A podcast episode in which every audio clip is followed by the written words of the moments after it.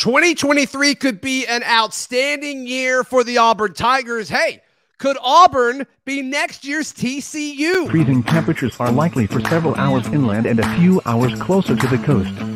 Yes. You are Locked On Auburn, your daily podcast on the Auburn Tigers. Part of the Locked On Podcast Network, your team every day. Yes, welcome on into Locked On Auburn, your daily Auburn Tigers podcast. I'm your host, Zach Blackerby. Thank you so much for making Locked On Auburn your first listen every single day. Joining me as he does every Monday and for the first time in 2023, Lindsey Crosby, writer at auburndaily.com, also host of Locked On MLB Prospects from some mystery location. But watching what happened in the college football playoffs over the weekend, and TCU surprised me. I think surprised a lot of folks. I think a lot of people had and lost a lot of money betting on Michigan to beat them. But could Auburn be next year's TCU? I, I think there's some similarities. I think obviously some of this is, is definitely looking at it glass half full, but just the hope around the program and looking ahead to 2023 um, this could be a really good year for the Tigers. Obviously, that would make it a close to perfect year for Auburn football. Yeah, I, when you look at what T, uh, TCU did, obviously going in, beating the like winning the close games, having very good quarterback play. Uh, there, there is a blueprint for Auburn to try to replicate this, right? Uh, the schedule lines up pretty well next year. You have uh, Georgia at home. You have Alabama at home. Your only major out of conference test is at Cal in week mm. two. Uh, but other than that, you're bringing in UMass, you're bringing in Samford. Uh, you get to play Vanderbilt. You do have to travel to Nashville, but you get to play Vanderbilt. So it's a favorable schedule. And as TCU showed, all you have to do is get in and you can win. Uh, I do wonder if Auburn has enough talent at every position across the roster to do it or not. But I do think there's a blueprint there. And if you're lucky, you can follow that and make a run. Yeah, and Sonny Dykes' first year there, and you know, he definitely turned the program around quickly. And, and I think this is just mm-hmm. kind of another bullet point to kind of keep in your arsenal when a lot of Auburn folks say, oh my gosh, you know, what Harsin did and what's happened over the last few years of the Malzahn era has really set Auburn back. And oh my gosh, they're going to be, you know, struggling to bounce back for years. And it's like, no, no, that that's not the case. TCU replaces, um, you know, they go out and get Son, uh, Sonny Dykes and turns it around quickly. And, and that's just kind of what college football is becoming. And we've already seen what Hugh Freeze has been able to do in a short amount of time on the recruiting front. We'll see how it translates to on field production a little bit in the spring and with A Day, and then obviously in the fall, we'll we'll see it for sure. But just this whole hope, because I think a lot of Auburn fans are a lot of Auburn fans are afraid to be hopeful right now, and I'm telling you, can be hopeful in 2023 for immediate impact, for an immediate turnaround, because what you've seen at TCU, we've always used Tennessee as an example on this show.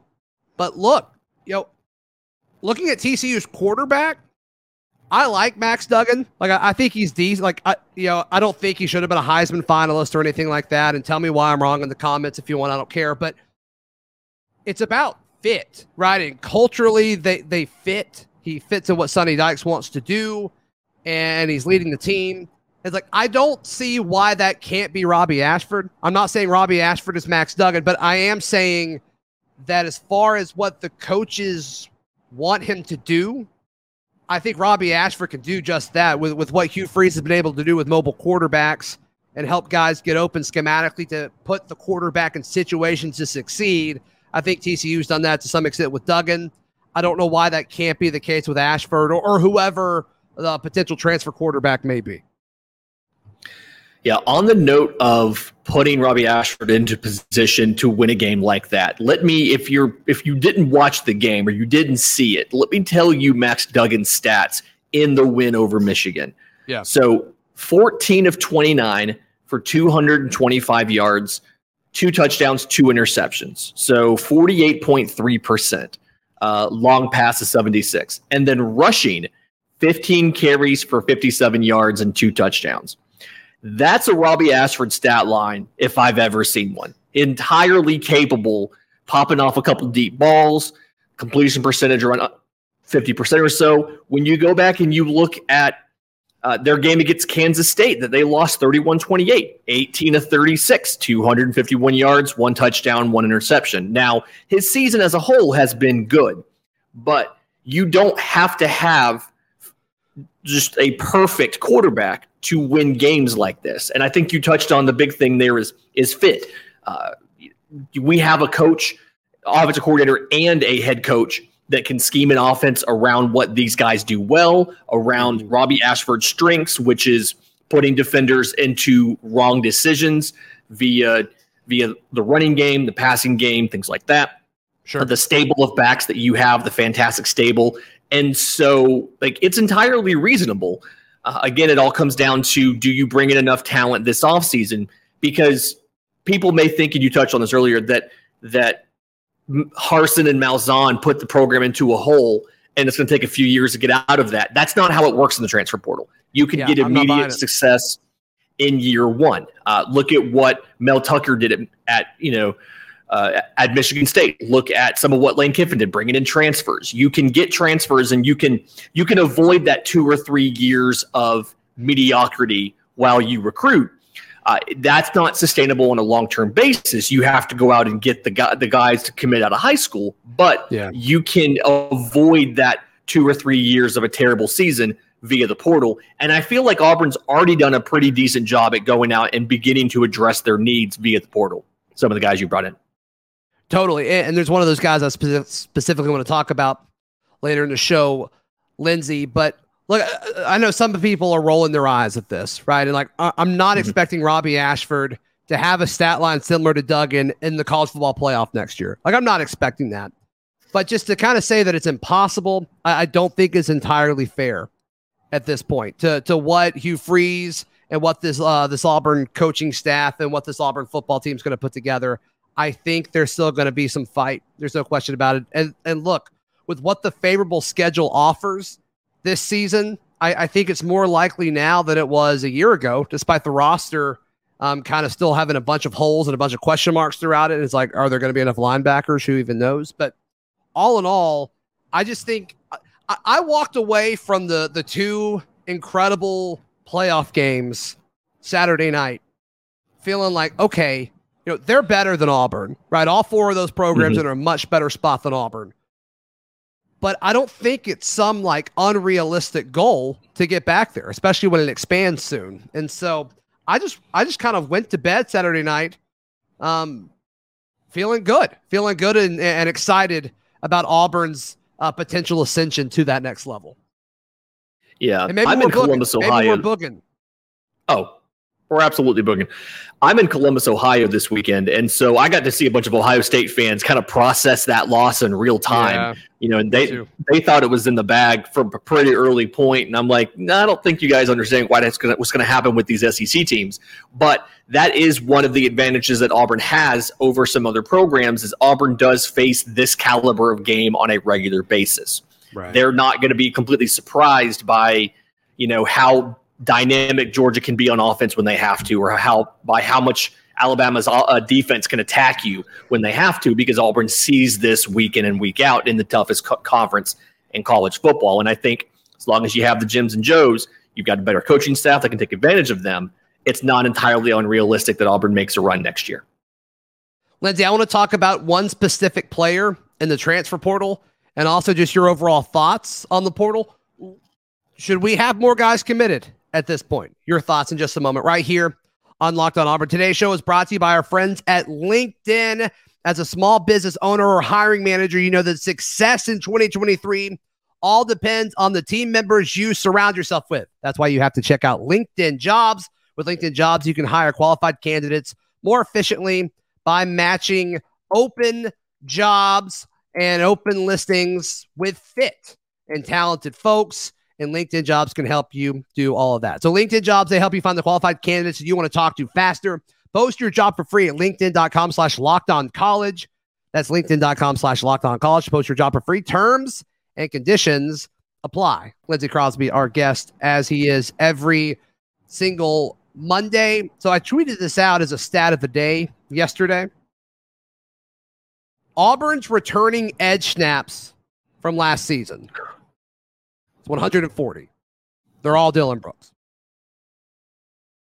Career defensive snaps for Elijah McAllister, the new Vanderbilt edge. 977. I mean, that's pretty that's pretty it's pretty remarkable. And like we we knew he had 3 years of playing experience, but the dude's played a ton. And the more folks I talk to about Elijah McAllister, the more like no, no, this guy's this guy's good. This guy's legitimate.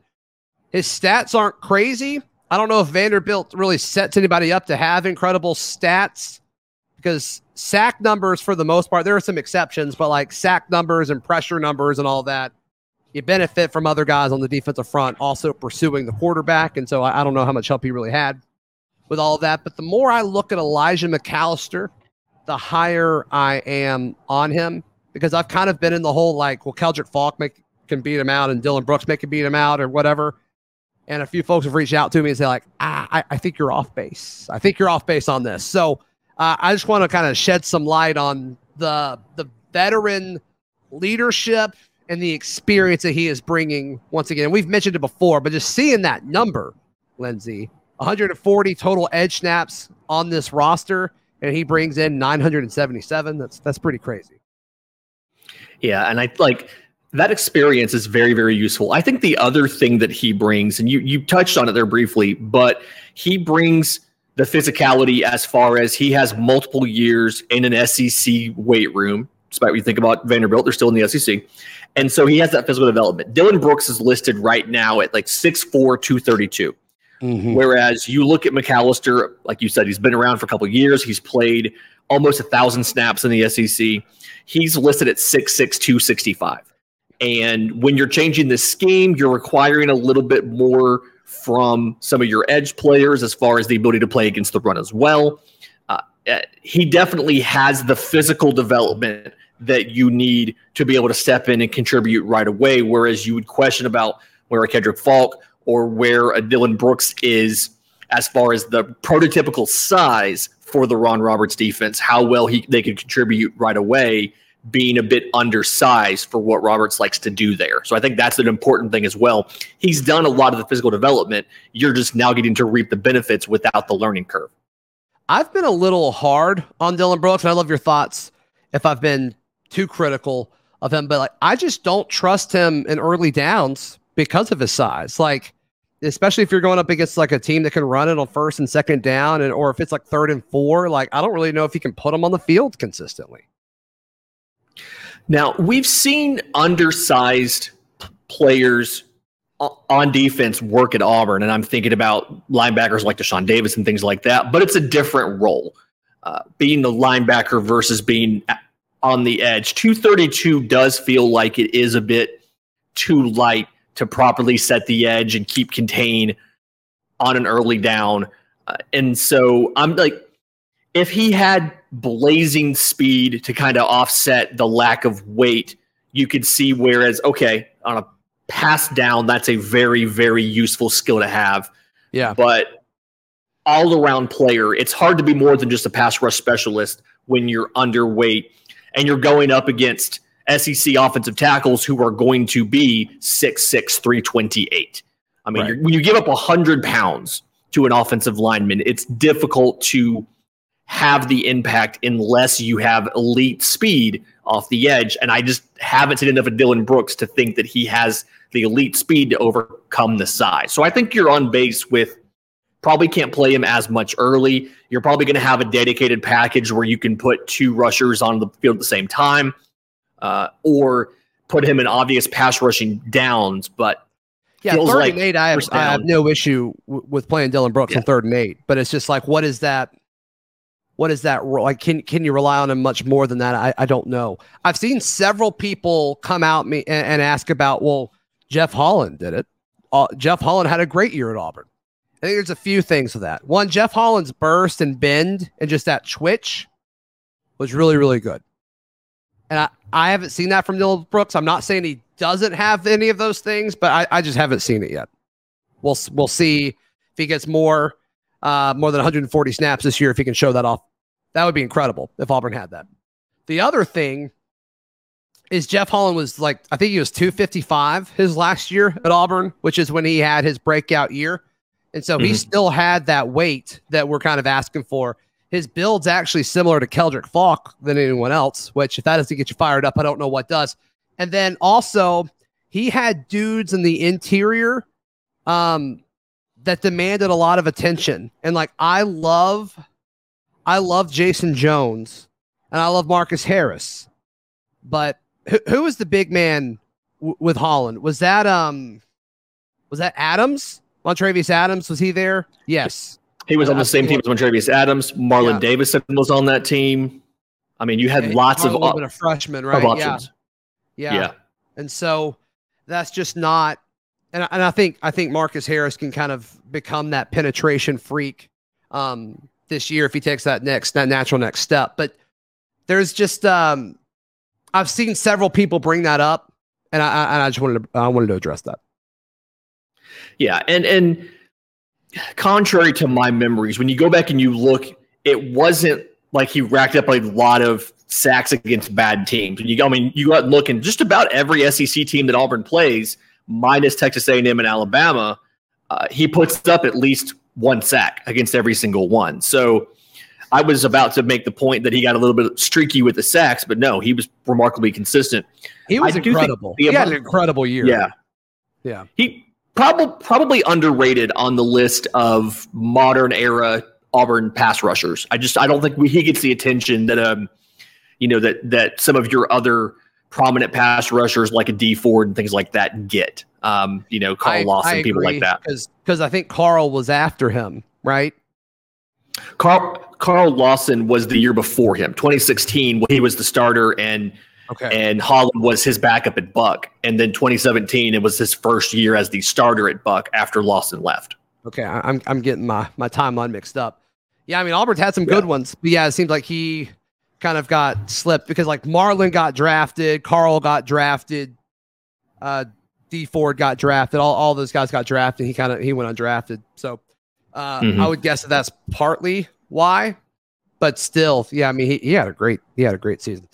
All right, so the last thing I want to touch on today, Lindsay, is what should we be expecting this week in regards to transfers coming in. We're getting closer and closer to the end of that 45 day window.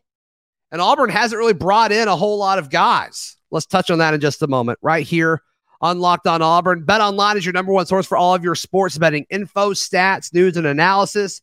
Get the latest odds, trends, whatever you want for any kind of sporting matchup, whether it's professional, whether it's college, whether it's esports. They've got you covered with more props, odds, and lines than anyone out there. Head over to BetOnline. It's where the game starts. Also, today's show brought to you by our friends at Alumni Hall. Alumni Hall is my favorite place to buy all of my Auburn swag, whether it's football gear, basketball, baseball. They have you covered. Hey, maybe you're going into 2023 with one of your New Year's resolutions being, I want more Auburn stuff. I want more high quality, officially licensed Auburn gear. And if that's the case, you can check that one off quick by heading over to the physical locations of Alumni Hall in Opelika and in Auburn. The Opelika one is in Tigertown. The Auburn one is off of College Street. Or if you're like, dang it, I don't live in East Alabama, you can head over to alumnihall.com and they've got you covered with all kinds of Auburn gear and great prices. And like I said, it's all officially licensed. You don't have to worry about the orange being a little bit off or the blue being a little bit too bright. They've got you covered with legitimate Auburn stuff. AlumniHall.com. Lindsey Crosby, our Monday guest, as always. So Auburn's been a little bit slower, and it's not really just Auburn. I'm going to say the portal, the portal production and movement has been slower than I expected it to. Right, a thousand kids enter it within like the first 12 hours that it's opened, Lindsay, and then everybody just kind of stayed put for a little bit. And, and, and Auburn's added some guys like we'll count Zeke Walker coming back, right? So Auburn's got three guys with uh, with Dillon Wade and then Elijah McAllister. But you know, Fairweather. Focused, oh yeah, Rivaldo Fairweather. Yeah, thank you. And so, but I just expected more guys to spend less time actually in the portal but folks seem to be mm-hmm. taking their time more this time than they did a year ago, and the parameters were a little different a year ago too. So I, I understand why, but I'm still a little surprised by it, Lindsay. But they're running out of time. Like if you want to enroll in the spring semester of your new school, so you can do spring training and learn the playbook and you know be a part of the the game plan as you go into summer workouts. Like you need to make your decision pretty quick. Yeah, it's in about two, uh, two, two and a half weeks. It's different for every school, but Sure. the rule as far as portal entry is you only have to be in the portal by the end of the 45 day window. I do think that you see that initial surge up front. As these bowl games are finishing up, you'll see some players who have already entered the portal or who enter the portal once their bowl game is finished. They make the announcement and they go ahead and go. Uh, something that I will think Auburn fans should keep in mind when you look at you feel like Auburn should have signed more guys already. And we've heard a lot about this behind the scenes, but there's more instances now of players entering the portal and they already know where they're going to go. And I'm trying to remember who exactly who it was, but I saw a, a Twitter announcement post the other day. And in the same tweet, the player had a, a graphic announcing he was transferring and a graphic announcing his commitment to his new school. Because he had done a lot of that during the season behind the scenes. And this is a whole this is a mostly brand new staff. So they don't have all of that stuff done. And you technically can't reach out to a player until they're in the portal. So Right. I think I wouldn't be too concerned about guys uh, about how many players Auburn has signed. You have the three committed from outside the university. You did bring back a couple guys who were going to enter the portal or did enter the portals, like Kevius Walker did. Uh, but Landon La- King La- Landon discussed King. it. Reenan's Yeah. back. Yeah. Landon King discussed it. and came back. Uh, another receiver did the same thing. And so you've made some decent gains. And then you did have a much better recruiting class than you expected to have, uh, Sure. especially when it comes to offensive linemen who, because they are from JUCO, like a Xavier Miller, or something like that, may have the ability to play right away. So, yes, it's not as many people as you would. Yeah. No, I, I agree with you on that. I and I think the the recruiting class being better than you thought. I think we lost you. Yeah, I I agree with that aspect of it. I'm still expecting a quarterback at some point, and even even with the quarterback situation being a little bit of like, okay, why is this taking so long? You're you're seeing some folks say, hey, maybe you bring in a veteran, and then you also bring in a younger guy to be part of it that's interesting. It also kind of makes you ask the question of like how this staff evaluates Holden Geriner. If you were to do that, if you were to bring in multiple quarterbacks, Lindsay, I think that'd be interesting. But um, there's still just a few holes that I think Auburn really needs to address. And like I Mhm. know the Dillon Johnson kid, the the former Mississippi State running back, he's announcing soon. I think he's announcing on the third, so that'll be up tomorrow. But it's like that'd be great. I don't know if we really need that, but that'd be great. Uh, but linebackers, man, like linebackers, the position I'm most concerned with right now because I'm just trusting that you're going to get another two offensive linemen over the next two weeks or so through the portal. That's just what everybody's kind of saying. So if that's the case, I mean, we're about to have a really busy next 10 days, I think. Yeah, you'll see guys enter the portal kind of late. You'll see a lot of guys start accepting where they're going based on the fact that hey, we have to like we have to be done within X amount of days, or else we can't enroll in the spring. And I, I do think when it comes to the quarterback specifically, I do also expect Auburn to pick up at least one quarterback. But if you'll remember, something that Hugh is big on is he wants to see a quarterback throw himself. Mm-hmm. And he hasn't been able to see Holden Geriner throw because they can't have actual practices right now. They can they can do film, they can lift, but he can't actually watch him throw. And so I do think depending on how spring goes, you may see one quarterback uh, here in the next week and a half, and then you may see one quarterback in that after spring window come in, depending on how he feels about Holden Geriner. Because if he's not a fan of Geriner, you have the new guy, Ashford, and his kid Hank Brown, and that's all you have. So I do think there it, that is something that could complicate things. Is how long does it take him to evaluate Geriner? How does he feel about him? But yeah, I do. I'd love to see a couple linebackers who could play. I do think you could make an argument that in this defense, bringing in an edge player is a specialized linebacker. If you wanted to say you got one uh, in McAllister, but no, I do agree. We need to see some more movement in the middle level of the defense because you have a lot of bodies, but we just don't have a lot of information about how well they can play, or the right. ones we've seen play. We don't have a lot of confidence in what their ultimate ceiling is going to be. Lindsay, thank you for doing this while you're out of town. Really appreciate it. Also, tell your wife thank you. I hope you don't get. Uh, I hope she's okay with you. I hope she's not upset with you for doing this. Um, how can people check out everything that you've got going on, buddy? I'm on Twitter at Crosby Baseball. My show, Locked on MLB Prospects, available wherever you podcast and on YouTube. You can find the writing, auburndaily.com, and the merch, aushirts.com. You can also find Lindsay's fantasy football team second in the final um, the final standings when it's all said and done in our very competitive fantasy football league. Um, congratulations, great season to you, my friend. You can find all my work at Auburn on your championship. Thank you, both. And we both beat friend of the show, Justin Ferguson. Uh, I think it's important to mention for sure. Uh, you can find all my written work at auburndaily.com as well. We will see you tomorrow. This has been Locked On Auburn.